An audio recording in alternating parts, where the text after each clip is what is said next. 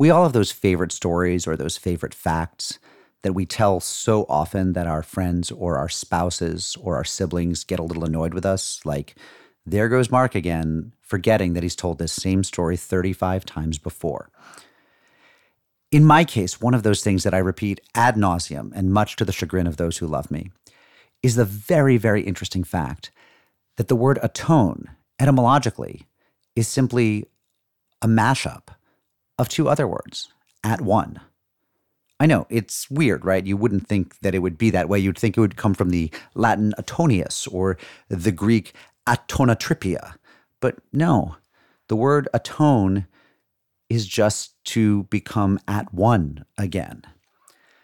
That's what this season is about. That's what we do as Jews and fellow travelers who may not be Jews. We take this time every autumn to try to be at one with something again. Something is broken. We've been separated from God or from the universe or from the cycles of nature, or we haven't called our mother or father because of something we're still mad about, even though maybe we can't remember what, or we've just let that relationship with a sibling lapse. Or that old high school friend who we swore we'd stay in touch with forever. And now we realize it's been five, six years and two children have been born and there's been a divorce and we've never updated her about it we have to become at one again. We have to smoosh ourselves back together. We have to, to knit together that which has been ripped apart, or more likely, that which is just frayed due to negligence, due to neglect, because sometimes we just don't tend to our relationships. We just don't do what we can to keep ourselves whole, to keep ourselves unified, to maintain the integrity, literally the integrity, the interweaving, the wholeness, the connection of what matters in our lives. So, this is the season of atoning. This is when we say, I'm going to be at one again with that person or that community or that value that I have let fall or that I've drifted away from. The boat has drifted away from the shore and I have to bring it back in. That is what it is to atone, to be at one. This is Unorthodox, the world's leading Jewish podcast, and I'm your host, Mark Oppenheimer, with you for the annual Yom Kippur Apology episode. Every year, we bring you stories of atonement for this season people, places, things, couples, communities who are figuring out ways to become at one again. Four cases of at oneness on today's episode. The first, the story of Jordan and Chris two close friends, one a Democrat, one a Republican, who take a cross country road trip to figure out how to bridge the chasm that is their radically different political points of view. The second, a conversation with our colleague at Tablet, Marjorie Ingall, editor of the blog sorrywatch.com, who every year joins us to talk about how to be more at one with our best selves, no matter what's going on in the world. How do you make an apology? How do you actually do the work of coming back together, of saying those words? The third story, that of Jericho Vincent, somebody who fell off the path of orthodoxy, proudly so, wrote a book about being off the derech, off the path, off the way, but now is coming back a different path and becoming a rabbi. And finally, a story from our producer, Robert Scaramuccia, about how a minor anti Semitic episode in his teenage years has plagued this Italian American boy ever since, and what he's going to do about it. It's the Apology episode 5781, Gentile year 2020.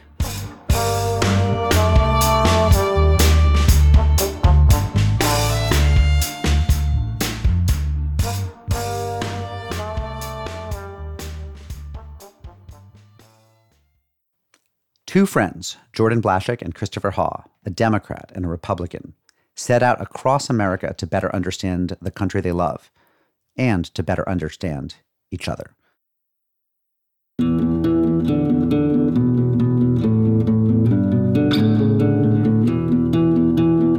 My name is Christopher Haugh. I usually go by Chris. I am a liberal. I am from Berkeley, California. I was born and raised there and educated there. My name is Jordan Blashek. I grew up in Encino, California, some of my earliest memories were going to San Francisco to protest the Iraq War with my mom. I was raised on stories of shutting down universities in the 70s over Cambodia and Vietnam. I mean, that was the pinnacle of service and accomplishment and doing something for your country. Both my parents are Republicans, so I grew up as a kid hearing stories about Ronald Reagan and George H.W. Bush. And then as I got into college and then ultimately into the military, those experiences also had a huge impact on my worldview, the military especially. There's something that drives these 18 year old men and women to, to sacrifice themselves for people they've never met in countries far away from home, all because America asked them to do it. And a country that can inspire that sense of pride and loyalty, to me, is, is a country that is good and noble. And that informs a lot of my worldview and my politics. I fell in love with Barack Obama. I'll admit it. I still am in love with Barack Obama. I don't think he can do any wrong. Jordan will probably roll his eyes at that. I grew up in Los Angeles. I'm surrounded by liberals. Everyone in my high school and middle school growing up were liberals. My sister, who ended up becoming a social worker, was very liberal. And so I think I had a fairly good sense for what liberals believe and why. Growing up, I, I don't think I knew any conservatives. I must have, but it wasn't a matter of conversation. I believed that the other side was likely naive about the world. We weren't angry at conservatives, they just were out there. They were absent, they lived in a different land. It was just this like kind of idea out there like Bigfoot. I would say it wasn't until Jordan that I really spent quality time with a conservative. Chris and I were initially introduced by my cousin at the State Department. I worked with Jordan's cousin at the State Department, where I was a speechwriter for John Kerry, and she was the one who said, you know, when I was trying to decide where I was going to go to law school, it's like, you got to go to Yale Law School, and you got to look this guy up when you get there. But you know, new school, lots of people, email got lost, didn't do it. Um, and then one day at the graduate student bar on campus in New Haven, I was hanging out with a friend, and he said, look, I got someone I want you to meet. Chris, meet Jordan. Jordan, Chris.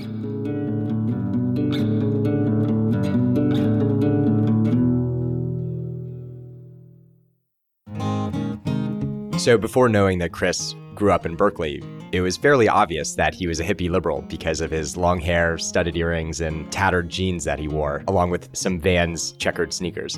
One thing you definitely pick up being in DC is how to identify a military veteran because uh, they use these acronyms that uh, couldn't have come from anywhere else. Haircut is a big one too. Strong handshake, all the all the stereotypes too. He was the opposite of what I expected a State Department diplomat to look like. I thought he would have like a side part and wear an Oxford shirt tucked into his chinos. This was the Jordan, and so I said, "Hey, I think we're supposed to know each other." Yale Law School, the first year is filled with these. You know, someone introduces you, or you meet, and you go for 30 minutes to meet for coffee to figure out what you're interested in. And at the end of 30 minutes, you decide if there's anything compelling about the person or not. You go get a beer, you talk, you know, it's the equivalent of exchanging business cards. I assume that my conversation with Chris would, would be that. You know, Berkeley hippies and Marines don't typically mix well. Our first beer, I think, was at Kelly's Irish Pub. Pretty unremarkable place that served like cheap whiskey and beer, wobbly tables, and it felt like every surface was wet. And within minutes, I think we realized that there was something special here. What was meant to be 30 minutes turned into three hours. And on that first night, I don't even think we spoke about politics at all. Or if we did, it was very cursory. It didn't seem important to me that he was conservative. What seemed important was that he loved books. Chris definitely mentioned Joan Didion. I talked about Fields of Fire and a country such as this. He had been to war and could tell the aspiring war reporter in me about, you know, what it's like. You know, we could talk about California. After that, we became very, very quick friends. This is why you go to grad school, to meet people like this, lifelong friends. Other things were far more important than our politics. It was only later that it really became something that was important and sort of drove a wedge between us.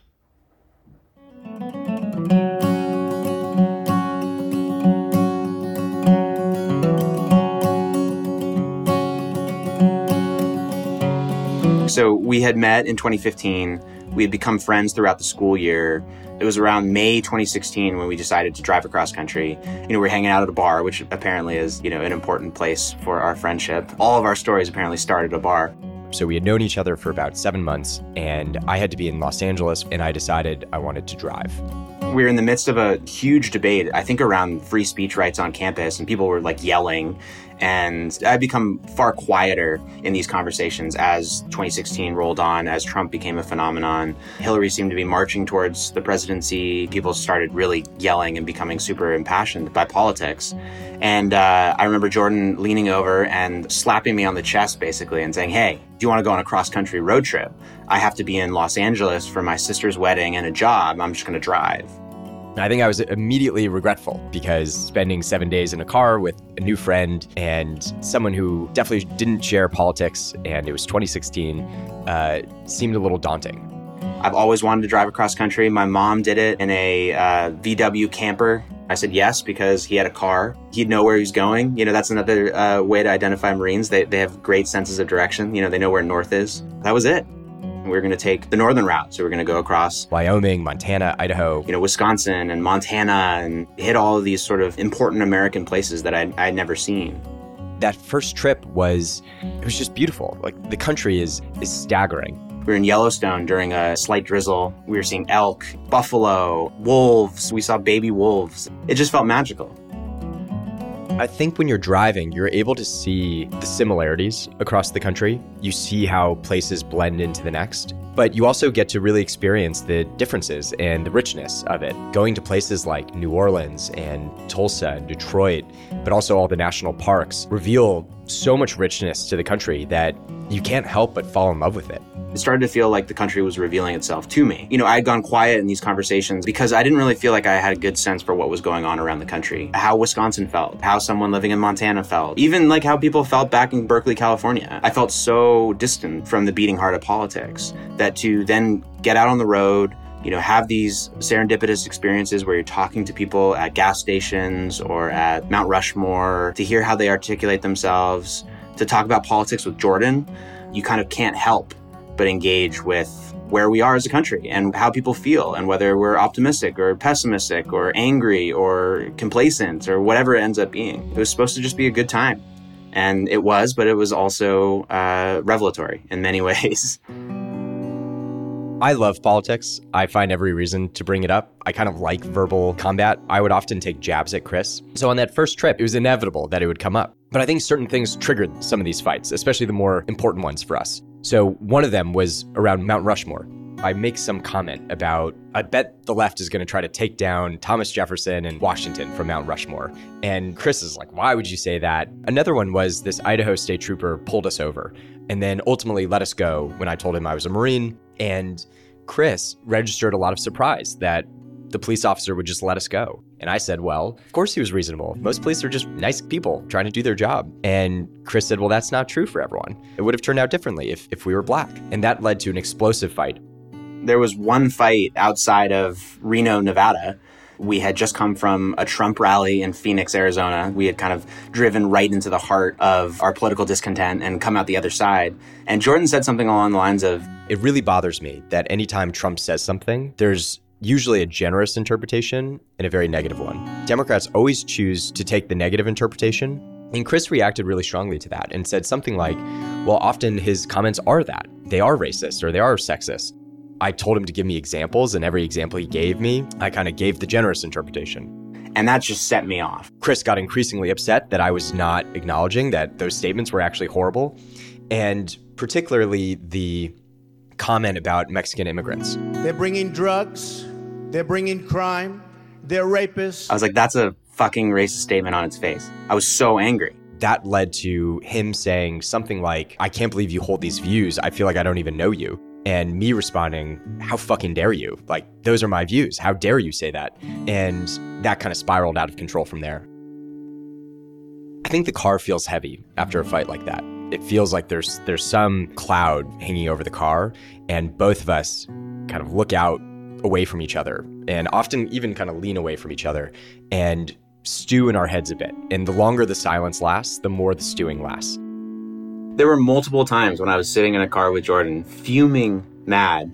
You go through these thought patterns of how could he have said something like that or how could he misunderstand me in that way or how could he be so uncharitable to my views and then slowly it comes back around to I just need I need to get the words out. That's one of the beautiful parts of being in a car. You you have to come down, right? Because you can't just say pull over the car, I'm walking 200 miles to Reno. You know, you're in the middle of nowhere. You kind of have to go I'm angry. Why am I angry? Okay, I'm coming down. Eventually, you're gonna you're gonna start regretting something you said. The silence is hard. I mean, I'm sure most people have that feeling of wanting to be able to apologize or wanting to get certain words out, but they just feel caught in your throat and hard to say because it admits of some vulnerability or or some um, some acknowledgement that you were wrong. And often when I got to that place, when I simmered down, I would I would look over at Jordan, and my girlfriend makes fun of me for saying this so often, but I'd say, "I'm angry, man, but I love you. I love you, dude." And me responding in kind, saying, I'm still angry too, but I feel the same way. That enabled sort of the, the path of reconciliation from there. The friendship matters most. The differences mattered a lot less than the fact that, like, he was the one who had, when the tear gas canisters started flying at the Trump rally, like grabbed my arm and like pulled me down so that I wouldn't get hit. He's the one who drove in the middle of the night when I was too tired to drive. You know, he was the one who talked the cop down when we got pulled over for doing like 90 in Idaho and I was freaking out. Like there was, there's something deeper than politics there it's, it's just this reminder that, that a personal relationship matters so much more than, than the way someone voted or what someone believes about something that feels far away when you're when you're driving, you know, west towards California. Being stuck in a car together, we would fight about something. It could even get heated and and personal and yet we were still going to be stuck together for eight hours. So we, we had to kind of come back around, apologize, figure out why the conversation went wrong, but also where there really was agreement or common ground between us. We wanted the same things. We talked about how to get there in very very different ways but it was often you know how do we how do we create opportunity how do we get closer to the constitution and you know creating this more perfect union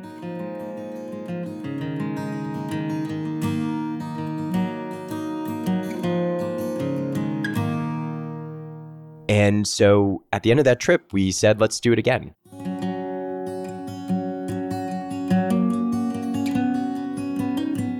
we decided we were going to turn this into a real project. And so from there, we did three more road trips across the country between 2017 and 2019. We covered 44 states and 20,000 miles. We tried to get to 45, but we got stymied. I think one of my biggest takeaways from my years on the road with Jordan is that this is not easy common ground can suck. Polarization is a big old problem, and it's it's going to take years to to reform and, and bring each other back. I think disgust at the other party has risen dramatically. I think the sense that the other party or the other side is a mortal threat to the country, that they pose an existential risk, has really gone up. And so it makes every election feel existential that if the other side wins, how could we possibly survive? one of the main things missing in our politics is a sense of grace that you can disagree with someone and it doesn't mean they're a bad person or someone could wrong you in an argument and that's okay you can like come back and heal at the end of it i think grace is this really powerful word that speaks to a lot of what what we need right now given the kind of division in our politics and i think that's a lot of what chris and i found on the road the most affecting part about being on the road was just realizing how complex this country really is we now know what the road looks like between Montana and Idaho. We know what the landscape feels like in Mississippi and Louisiana and how the terrain looks in Arizona and, and Utah. And knowing the country in that way kind of reduces this uncertainty and gives you this sense of like this is my land. Like i know it. I, I feel a sense of, of ownership of it. And it's a feeling I, I hope more americans get to have because it, it does reduce the sense of of unknown and makes people and places come alive and, and therefore harder to otherize or harder to make caricatures about. You know, we spent five days with a truck driver driving from Las Vegas to Slidell, Louisiana. His name is Pete. He had a Make America Great Again shirt on for four out of five of those days. And the first thing he said about politics was, you know, I, I really wish the president would talk more about climate change. It really bothers me that he, that he doesn't take it seriously people are so unpredictable, so unpredictable around this country. And you got to be humble in the face of all that complexity.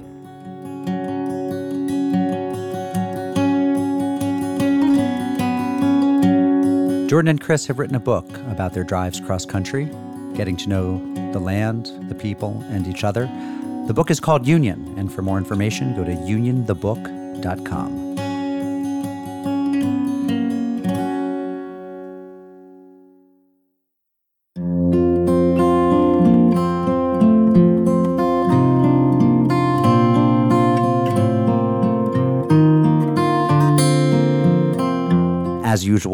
had our annual chat with Marjorie Ingall. She is the co author of the Sorry Watch blog, and she and her co author are now writing a book about how to give apologies. She sat down with my co hosts, Stephanie Butnick and Liel Leibovitz, and caught us up on the year in apologies.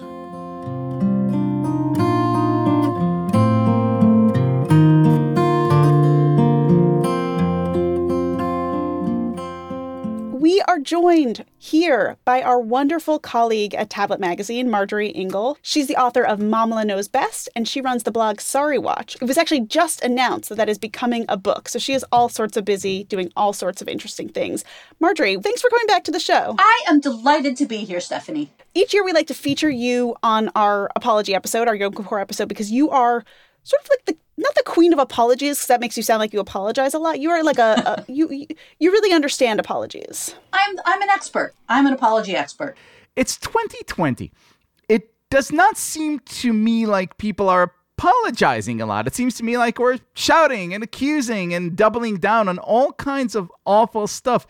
If you were looking at the sort of apology graph, are apologies like at an all-time low? Um, I feel like we pay a lot more attention to the crappy apologies, and I feel like we are in such an era of gotcha where everyone is so eager to scream, to accuse people on social media. There are people who are apologizing and apologizing well, but they get drowned out in this wave of accusations and not wanting to forgive. And now I feel like I talk about forgiveness almost as much as I talk about apologies. So how do we how do we address that issue? Because as you just said, an apology itself would be meaningless if there isn't any receptivity on the other end to accept the apology. It's really a two way street. So how do we begin this conversation about not just how to make apologies, but how to accept them? It's easy to keep going back to Maimonides because Maimonides, in addition to knowing all the good things about chicken soup, also knew all the good things about apologies and forgiveness. And this notion of if someone tries to apologize to you three times and you don't accept it after the third time, they're off the hook. So I feel like if someone makes a legitimate, non gaslighting, self aware apology, it's important to let people make mistakes and be forgiven for them because I feel like our culture is in this huge place of expansion and learning and letting new voices in. And that makes a lot of people tense and yelly and we have to let people learn. We have to forgive them when they screw up. If they if they screw up in good faith and are willing to listen to how they screwed up. So speaking of letting people learn, you know, each year we ask you to do this. Will you tell us your like patent pending six steps to a good apology? Will you just remind us, refresh us? Yes. Um, use the word sorry or apologize. Do not say I regret. Regret is not apology. Regret is about how you feel. Apologizing is about how you make the other person feel. Name the thing you did wrong. Half the time when people tweet at us or Facebook at us, how's this apology? I have no idea what the apology is for. I should see in the apology that you understand what you did wrong. Do not say I apologize for what happened or I apologize for the situation. Take responsibility. Just avoid the passive voice. The minute I see the passive voice, I'm like, oh God. Show that you understand the impact of what you did. Not on you, on the other person, on the culture. How are you going to ensure that this does not recur? What steps are you taking to to make sure that this doesn't happen in the future? And finally, how are you going to make amends? Like, which could be as simple as, you know, we make apologies into such a big deal now, but making amends could be as simple as, hey, I spilled wine on your shirt. Can I get that dry cleaned for you? You know, something that's interesting is that you know when, when you've been on the show we've talked about what it is you know you've wronged someone how can you tell them that you're sorry? Something i think we've seen a lot more this year is this idea of acknowledging our maybe complicity in in some like larger societal ills. Where does that fall on a scale of apology? How do we do that right? You know when we see corporations saying like we're going to do better. We this this and this. I mean how do we sort of judge those apologies and how do we do them ourselves in a way that's meaningful I, I feel like we do have a much more finely tuned BS meter than perhaps we did in the past.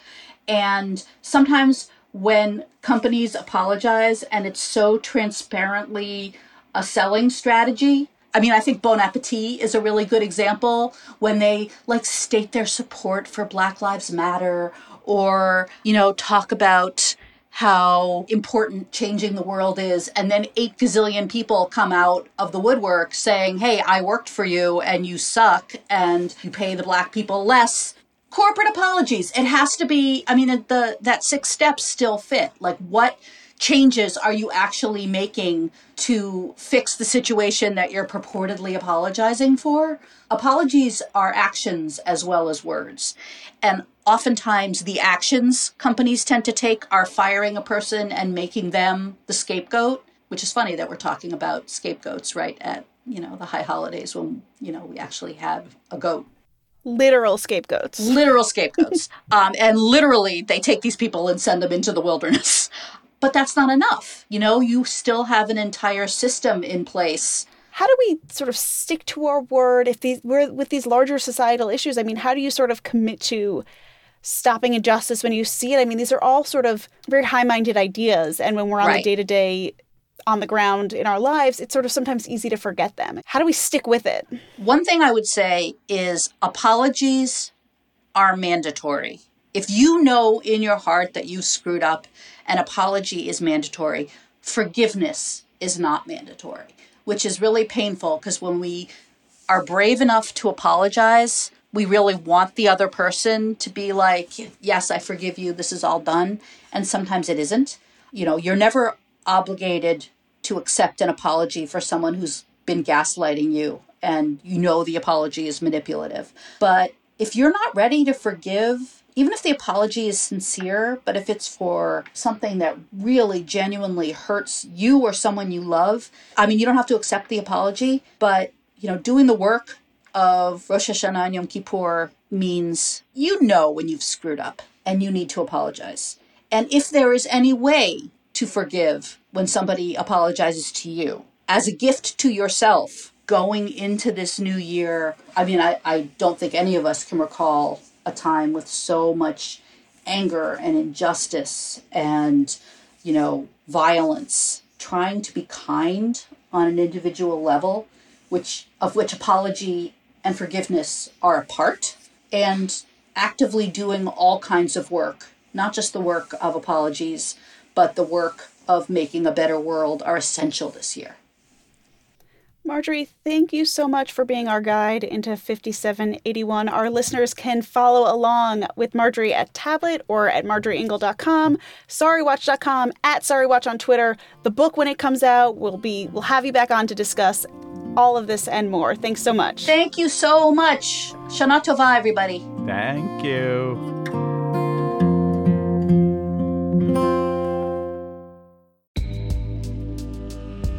Broadway comes to the 14th Street Y on Tuesday, May 21st. Join us at 7 p.m. for a conversation with cast members from Prayer for the French Republic, the Tony Award nominated Best Play. Tony nominee Betsy Aidem and fellow cast members Francis Benhamou, Ethan Haberfield, and Ari Brand will take part in a lively discussion moderated by the New York Times' Marc Tracy. They'll talk about the play's themes of Jewish identity, French culture, and Zionism in times of rising anti Semitism. This event is part of 14Y's spring season of Jewish culture, as a Jewish community center, 14Y offers a variety of opportunities for people to discover, explore, and connect with Jewish life. Visit 14streety.org to learn more and purchase tickets to Broadway at 14Y.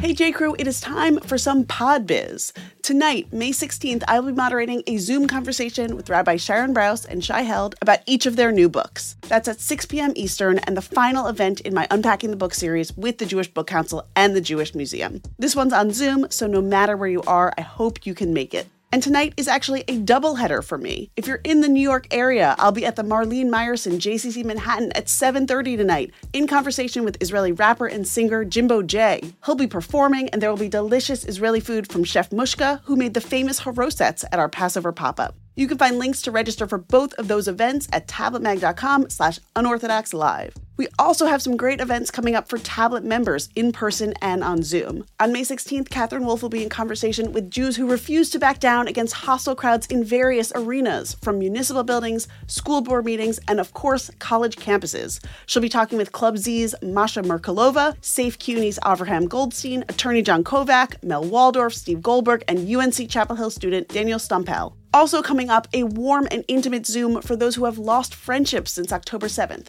That's on May 21st and will be a great chance to connect and meet new people. And on May 30th, an in person tablet meetup in Washington, D.C., hosted by Tablet's executive editor Wayne Hoffman and Catherine Wolf. That'll be at Char Bar at 6 p.m. You can become a tablet member at tabletm.ag slash UO member and get more information about all of these events. Okay, back to the show.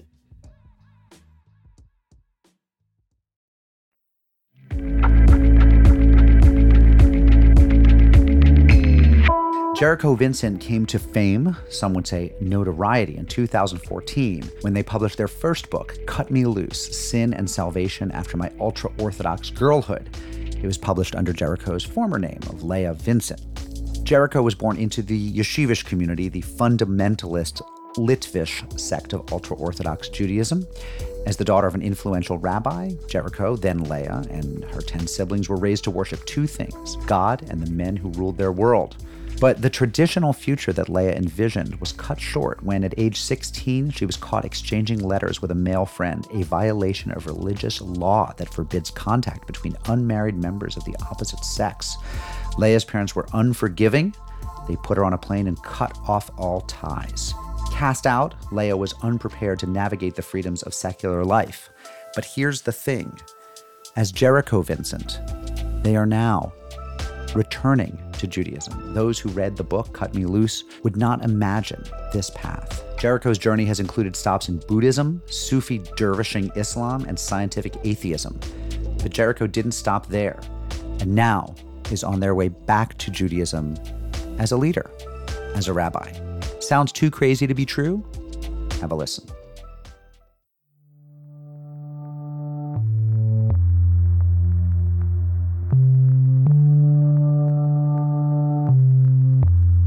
Cut Me Loose is the story of how I came to leave ultra orthodoxy and what happened in the immediate aftermath. I grew up in a very ultra orthodox rabbinic family. When I entered adolescence, I started to push back against the way of life that I had been raised in. Um, I wanted to join the men's conversation, which wasn't allowed. I wanted to go to college, which wasn't allowed. I wanted to talk to boys, which wasn't allowed. My parents didn't have a lot of capacity to handle these rebellions, and so they started cutting me off, and by the time I was 17, I was living on my own in New York City. Still religious, just not ultra. I was really ill prepared to handle living on my own. I was lonely, I was heartbroken, I missed my family, I missed my God, who I thought was furious at me for my little rebellions. It was a really turbulent time.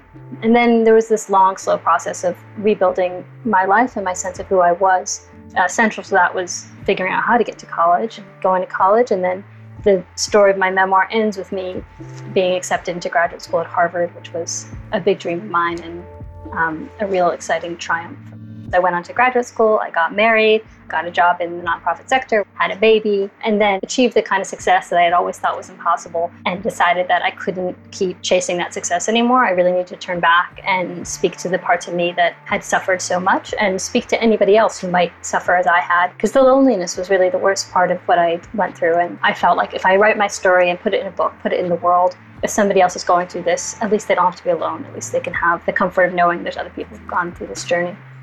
A lot of my OTD friends, OTD, which means off the derech, were not into the religion or into the faith or into God, any of that when they were kids. And they left because of that. And I, I think, was one of the rare people who I was deeply devout. Like I was in love with God, in love with our faith. So my religious and spiritual identity was really central to who I was. And when I was pushed out of my family and went through all this trauma, I was so hungry to find a place for my soul to feel at home again. I was introduced to meditation and started practicing um, Zen Buddhism, and that was very powerful and really helpful to learn how to quiet my mind to sit every day. But I was still hungry for something a little more fiery. especially ultra Orthodox Judaism. It's got real meat and substance and texture, and I really wanted that. And I was brought to a mosque, a Sufi mosque. The moment I came in, I just fell in love. Like the practice was so passionate. It's all about loving the divine. There's dancing, and, I'm a cynic and a skeptic, so I do go all in, but only when I'm ready, only when I feel like, okay, this is truth. I certainly, you know, came across plenty of other faiths and traditions and communities and said, very nice, but not for me. And then when I reached the point in my life where I left my career to start working with other ex ultra Orthodox Jews to write my book, we were forming a new kind of Jewish community, and that got me interested in Judaism again. I realized as I was connecting with these folks and interrogating my own story that my notion of Judaism was really small. There was a lot of falsehood in it, and it was very exciting to revisit it and realize wait a second, this faith, this tradition is so much more expansive than I had thought, and that I belong to it and it belongs to me, and I get to have my own relationship with it. And that was about a decade ago. And since then, I've been figuring out that relationship, which has been really meaningful and thrilling.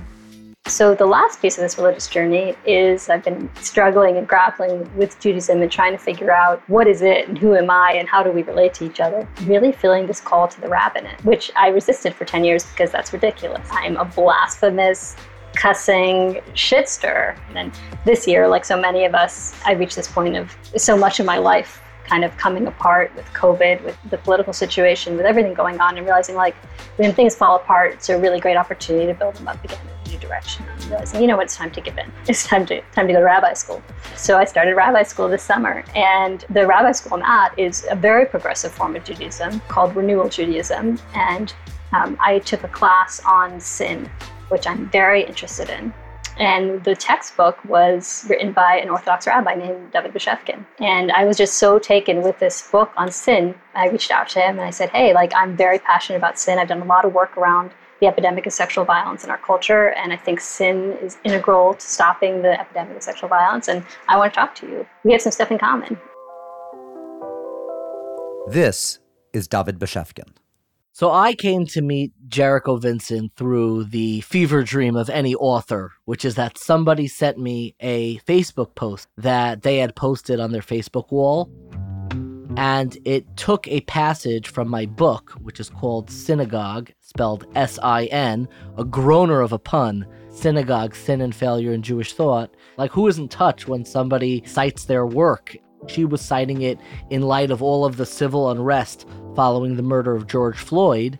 And I reached out to her and said, Hey, I saw your Facebook post, and I'm so appreciative that you took the time to read my book, and I'm so thankful that it resonated.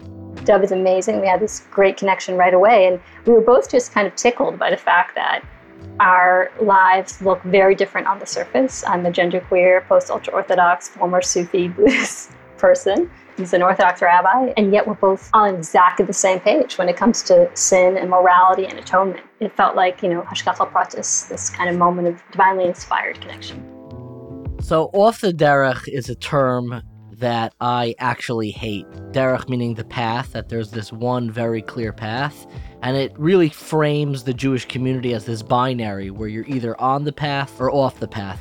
I like the term much better that's used in Israel, which I think is choser b'she'ela, which means to return to questioning, meaning the answers and the approach that you were given as a child, maybe that your parents, the values that your school gave you, uh, you found wanting, and you've returned now to questioning to find a different set of answers. But the population of people who kind of self identify as off the derech or abbreviated as OTD has always fascinated me because I think there's a lot that you can learn from the religious development and change that people experience in a lifetime. And even if it's dramatic change, I think there's this notion that this Hasidic Rebbe of Ishbitz said, where the verse says, Tia Elokechem, you were rebelling against God, and he reinterprets it as you were rebelling with God. It animates that struggle in a great way when people are really grappling and struggling with the answers that they were given growing up. Even when they choose a different path, I think it shows a measure of religious vitality, and I certainly uh, saw a great degree of that within her it is very rare to have an Orthodox rabbi like Dev Shevkin have that kind of warm, appreciative um, perspective towards off the derech people. He understands that people who are off the derech do have something to offer people who are on the derech, people who are orthodox. We originally just exchanged emails and we were talking about our mutual uh, fascination, appreciation, and interest in the world of moral accountability, apologies, being able to reconcile with one another. And we kind of both acknowledged that we were coming from very, very different backgrounds and positions and contexts. But when you're discussing ideas, and specifically when you're discussing the idea of reconciliation, it was much easier to kind of transcend our very real differences to have a meaningful, ideas driven conversation about what moral accountability and reconciliation and, and being able to say, I'm hurt and I'm sorry to somebody else, which is like the most human of experiences we were able to kind of transcend those differences and have that conversation. When you step out and you are willing to kind of be a public figure talking about things that people don't want talked about, it it makes it really hard to be the person that goes and reconciles. You know, you can kind of become associated with all the things that people don't want to talk about, don't want to, you know. And so it's been really hard to have that kind of connection that I really want to have. And that's what makes my friendship with David Bashevkin so exciting because he is able to see that I'm eager to remain connected to the Orthodox community, that my activism and my criticism of elements of the Orthodox community really comes from a place of love. You know, in the Talmud it says, there is no criticism, there is no love. You have to be willing to to do that accounting of the soul, and that's an expression of love and connecting with David because he really gets that. And he and I are really excited about working together on projects that can take advantage of the perspective I have as an off the derech person and also respect the boundaries and the values of the Orthodox community. And one thing I've learned from having my life smashed open is that that there is this incredible opportunity to build something new.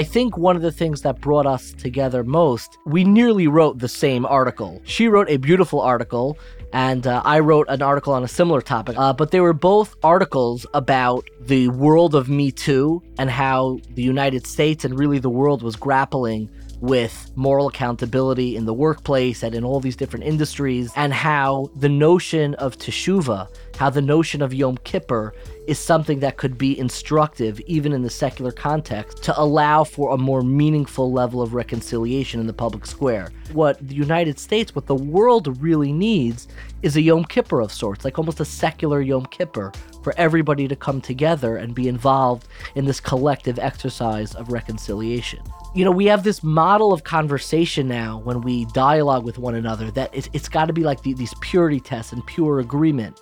And I think that's that's that institutional notion of conversation seeping into the individual level. You know, Jericho and I do not agree on all matters. Uh, absolutely not. But that doesn't undermine our ability to connect with decency and graciousness. And that's a part of the exercise of reconciliation. You know, in some ways, she left the community that I'm a part of. That could be the only thing that I focus on, but I choose not to because to me, before I see institutional divisions, I see a human being. And I find that what you're able to extract from that story is far more edifying, far more real, far more inspiring, not just to her, to me. In that covenant of conversation, when it's two real people, what emerges is far more valuable than any sort of utilitarian, do we agree on everything test be a good Jew, to be a good person, you have to be acting rightly and you have to examine your practice. And so cheshbon hanefesh and accounting the soul is a practice where every night, every week, every year, some time period, you stop and you really think through everything you did. And you think, hey, were there places I could have acted better? And then you just take note and you try to act better. You know, I'm really fascinated by Beyonce's mega stardom. And it said that she basically does this, that she reviews her performances again and again, even though she's at the top of her game, and looks for all those small little places where she could have done a little better. And we all got to be the Beyoncés of our life. We all got to figure out, like, hey, that was pretty good, but where's the opportunity for some more growth? Where are some things that maybe I can go back and address if I was interacting with people in a way that was less than ideal? So I, I find that that practice is really empowering because it means that we all mess up, of course, but when we mess up, we have the opportunity to then go back and make it better. the word for forgiveness that appears over and over in the liturgy is the word mechila. There's something very fascinating about the word mechila. The word doesn't even appear in the Torah. It's not a biblical word. It's a rabbinic word, and people struggle for how does the word mechila, where did rabbinic literature find forgiveness? How did they make that connection? And there's an explanation that I've always found deeply moving. The word mechila derives its significance from the Hebrew word halal, which means a space. And the word mechila means to create a space. It means to create a space in your life to reach out and connect with others. And I think that part of the mechila process is creating space in your life, even for yourself. I think so many people need to connect to this notion of being mochel, of forgiving themselves. We're so crowded out with political affiliations and divisions and different news networks and all this stuff. And we don't have space to get in touch with our very feelings. And we don't have space for those vulnerable connections for somebody else to enter. And I think that's a big part of the Yom Kippur exercise that we create space collectively as a community for one another. It's a collective enterprise and a collective effort. We connect, we create space on a family level, and ultimately we create space on an individual level for each of us to have that that moment to get in touch with those real inner feelings that are so often ignored because because life. And I think that that's kind of the introduction to all of Yom Kippur. In that initial Kol Nidre experience, we ask permission right in the beginning, where the Chazan says that I want permission, lahatir es atzmo, to allow myself lehispalel to pray im ha'avaryanim, with the bad people, with the evil folk. And it's a really interesting request. There's an explanation that the word lahatir doesn't just mean to ask for permission. Lahatir means to untie, to get rid of all of the knots. And I think that what we're doing as we enter into Yom Kippur is that we're untying all of those knots and experiences that weigh us down and make us feel inadequate and unworthy and unredeemable and unreconcilable. And when you untie those knots, you create space where you allow yourself the space to forgive yourself and to forgive others and to really reconcile with the world and not allow your past to erode or, your, or diminish the opportunities of the present and the future. There is pain and there is sorrow and there is all of that hard, difficult feeling and, and experience, but there's also this opportunity to recreate something new. And I think that our world, our Judaism, our culture, our families, there's been a lot of pressure building. There's a lot that we have to look at how we relate to each other, whether it's around issues of race, whether it's around issues of politics, whether it's around issues of gender or sexual violence or you know how we parent our kids or how we show up for our neighbors whatever it is i feel like we're in this moment in history where there's so much demanding um, that we address it. And amongst the pain of everything kind of feeling like it's breaking open with covid the pandemic the political situation I, I think there's also this incredible opportunity to finally address these things which are are all on the surface now they're all out there they're all screaming for our attention um, and i think we get the chance to to try something new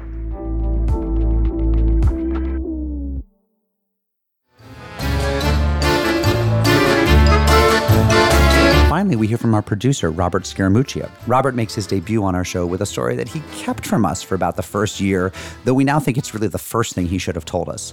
It's the story of the anti Semitic joke he once told and how it changed his life forever.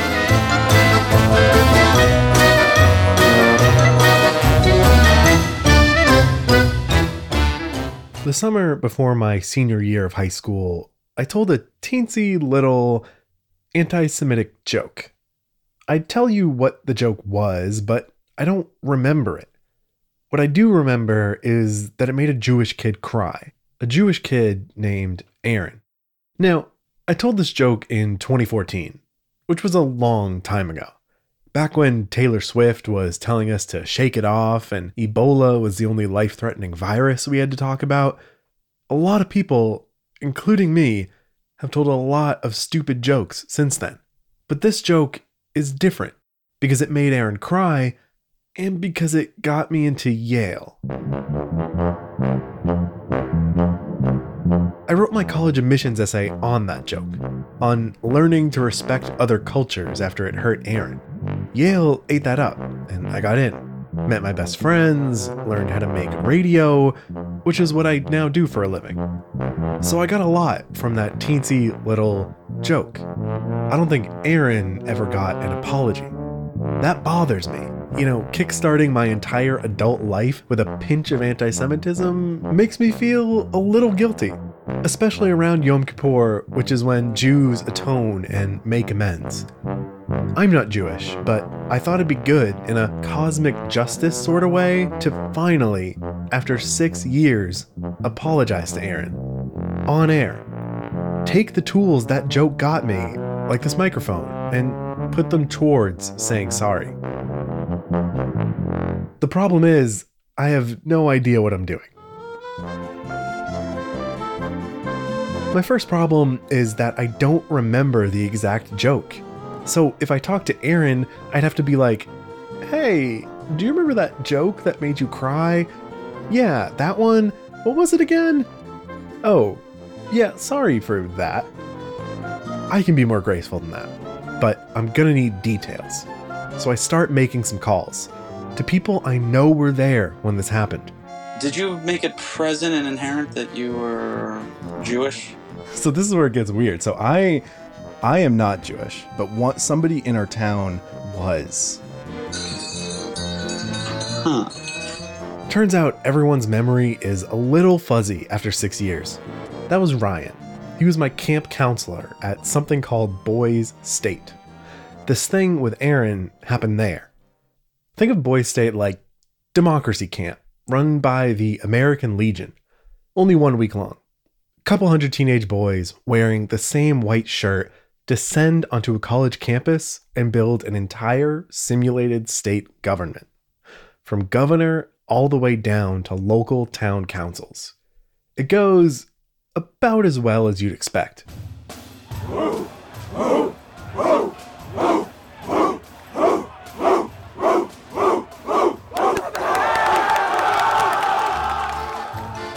That's from a documentary about Texas Boys State. In most states, there's a girls' program too. I went to Boys State up in Massachusetts. I remember a lot of sweat, a lot of bugles at 6 a.m., and one guy who ate a dollar bill while running to be our state treasurer. But what I remember most of all is Aaron. He and I were in the same town. At Boys State, you do everything with your town go to lunch, play sports, hold municipal meetings.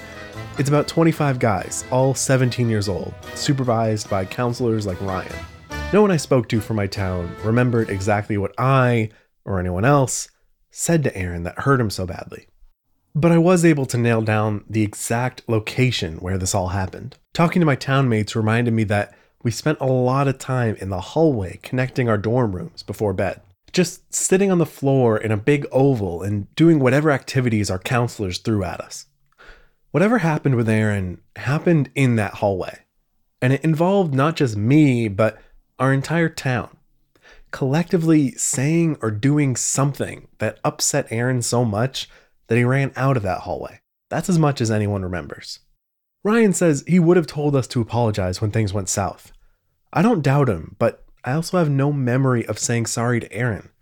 So I still want to do this apology right here in 2020. I just need more details. So I get a Yale admissions officer to send me a copy of my college essay.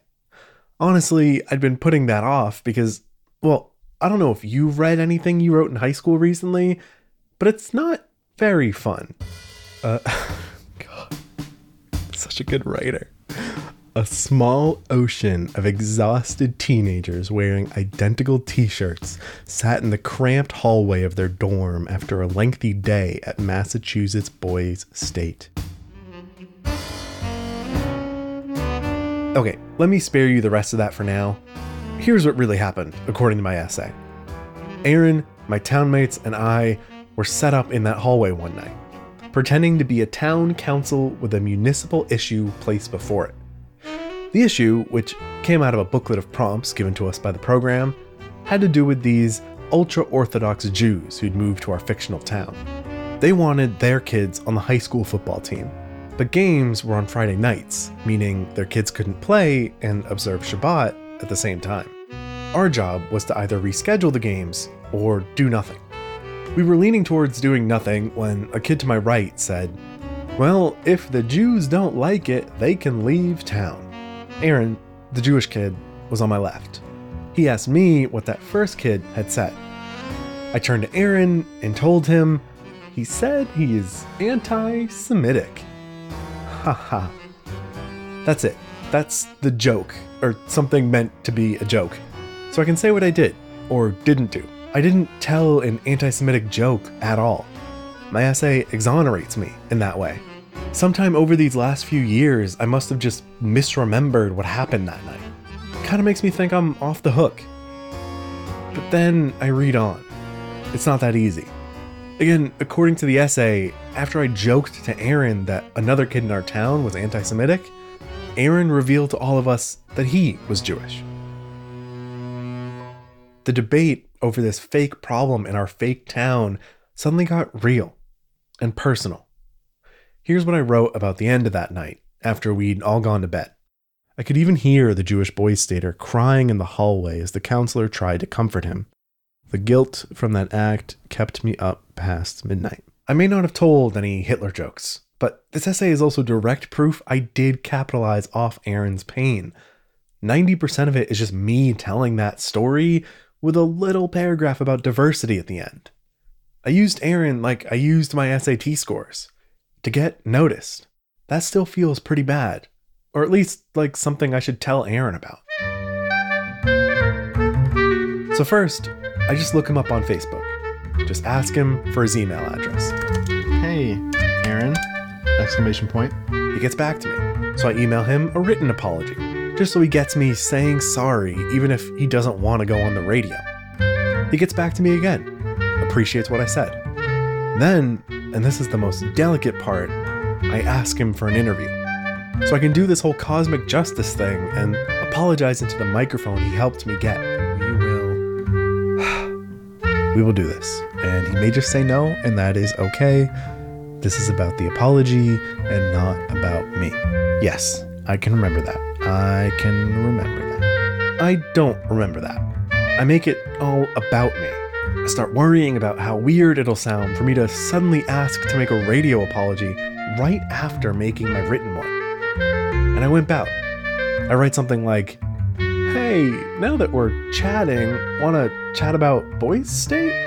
I've been talking to people like Ryan about their memories in general, and would love to hear your general memories for a story I'm making about the program generally.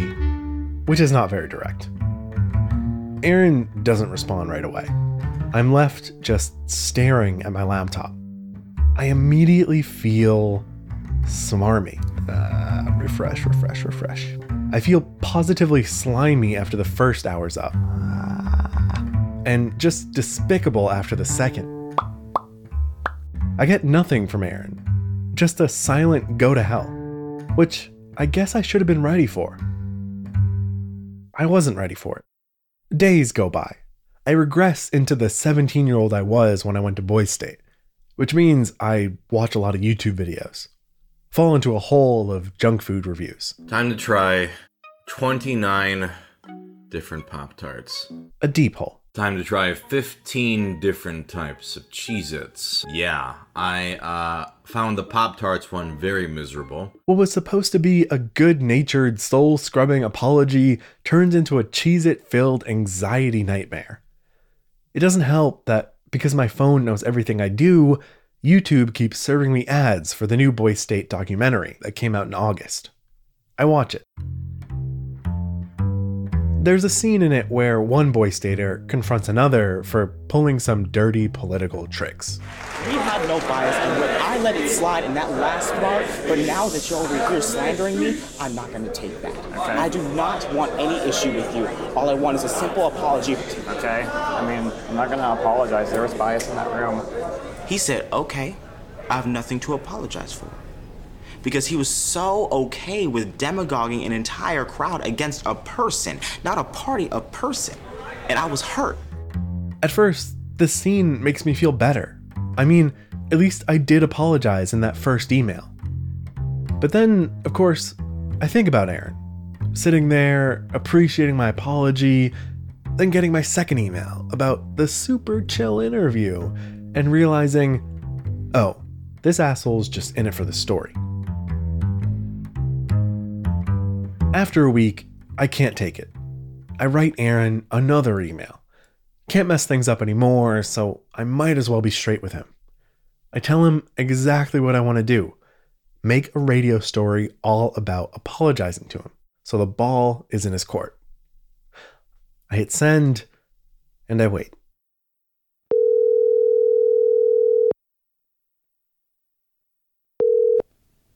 Hello. Hey, is this Aaron? Yep. Hey man, this is Robert. How you doing? Hey, good. How are you? My voice is literally just went. I'm not sure what happened. I must be nervous. I want to tell you my sudden epiphany about the importance of being direct swayed Aaron.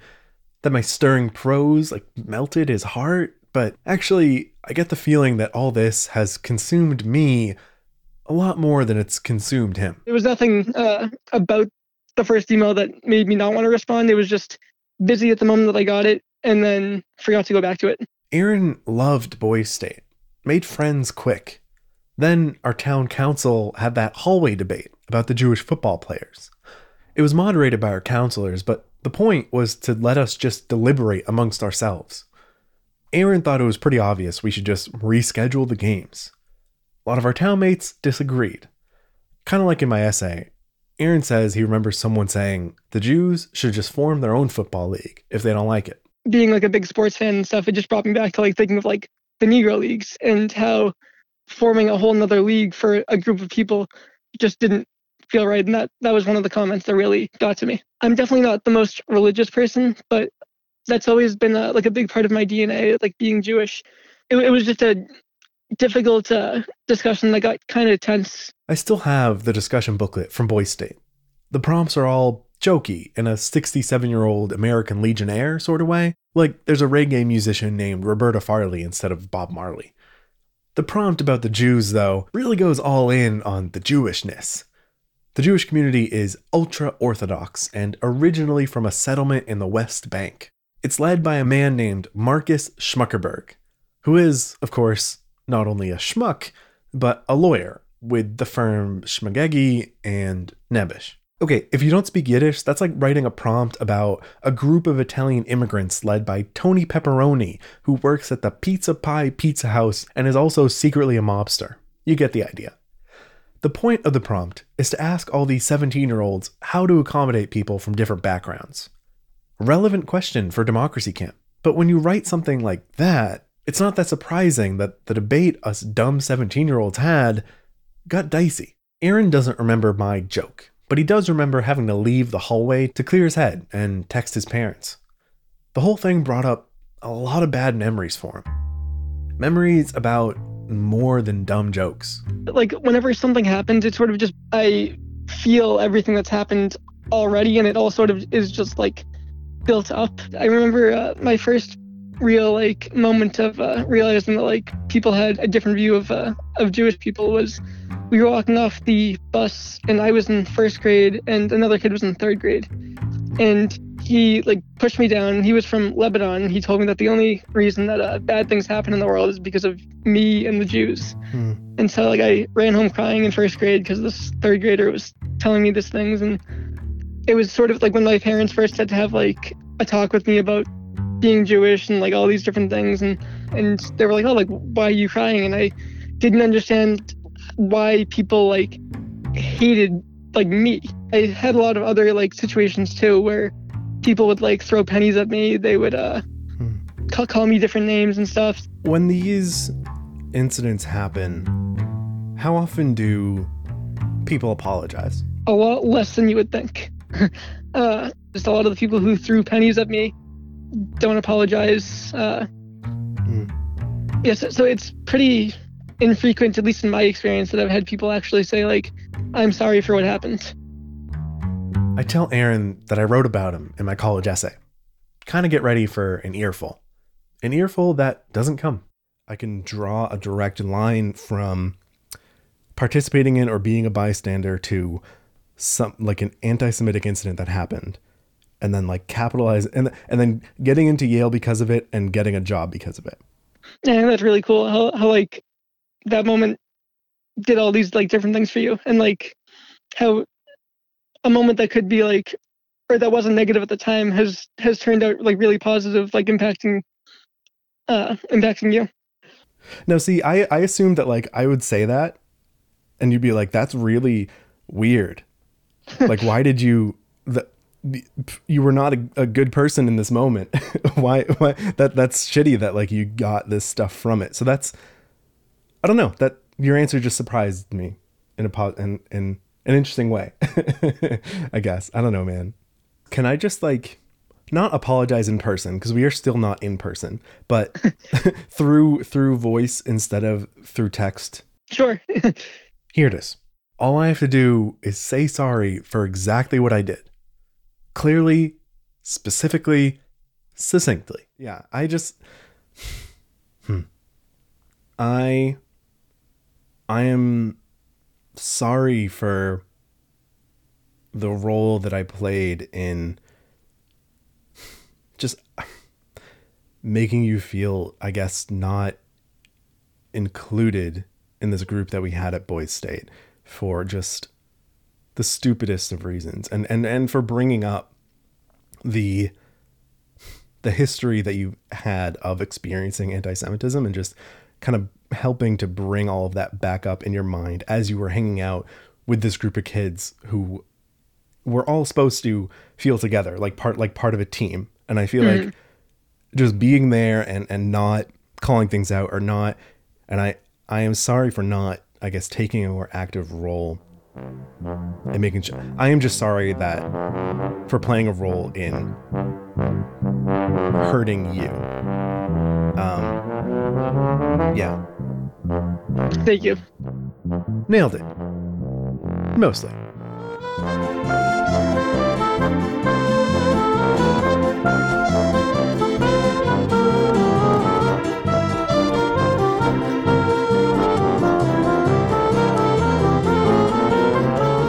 Robert's not only a reformed high school bully, but also one of the best audio editors you will ever meet.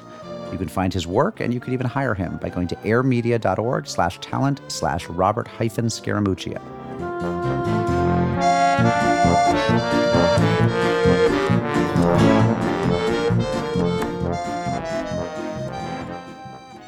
Mazel Tov this week is a special one. It's a major thank you to everyone at every synagogue across the world that made their high holiday services special, even in a difficult year. That's everyone who figured out how to hold services outdoors in a socially distant manner, or who figured out for the very first time how to live stream a service and get it on Zoom, or long streaming synagogues who had to accommodate much larger crowds virtually this year.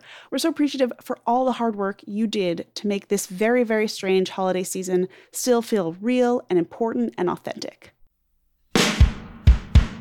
Unorthodox is brought to you by Tablet Magazine on the web at tabletmag.com. Friends, please consider a gift. Help us get to a thousand donors. Go to bit.ly slash unorthodox 2020 fundraiser. That's bit.ly slash unorthodox 2020 fundraiser. And send us your thoughts on this episode. Unorthodox at tabletmag.com or call us at 914 570 4869. You can subscribe to our newsletter at bit.ly slash unorthodox podcast. Our show is produced by Josh Cross and Sarah Fredman Ader. Our assistant editor is Robert Scaramuccia. Our artwork is by Esther Werdiger. Our theme music is by Golem, online at golemrocks.com. Our mailbox name is by Steve Barton. And rabbinic supervision by Rabbi Chaim Jacobs of Glasgow, Scotland. That's right, Rabbi Chaim of Glasgow, my favorite Glaswegian rabbi. We come to you from the scattered locations of the Diaspora Studios known as Unorthodox. Shalom and a happy 5781 to you all, friends.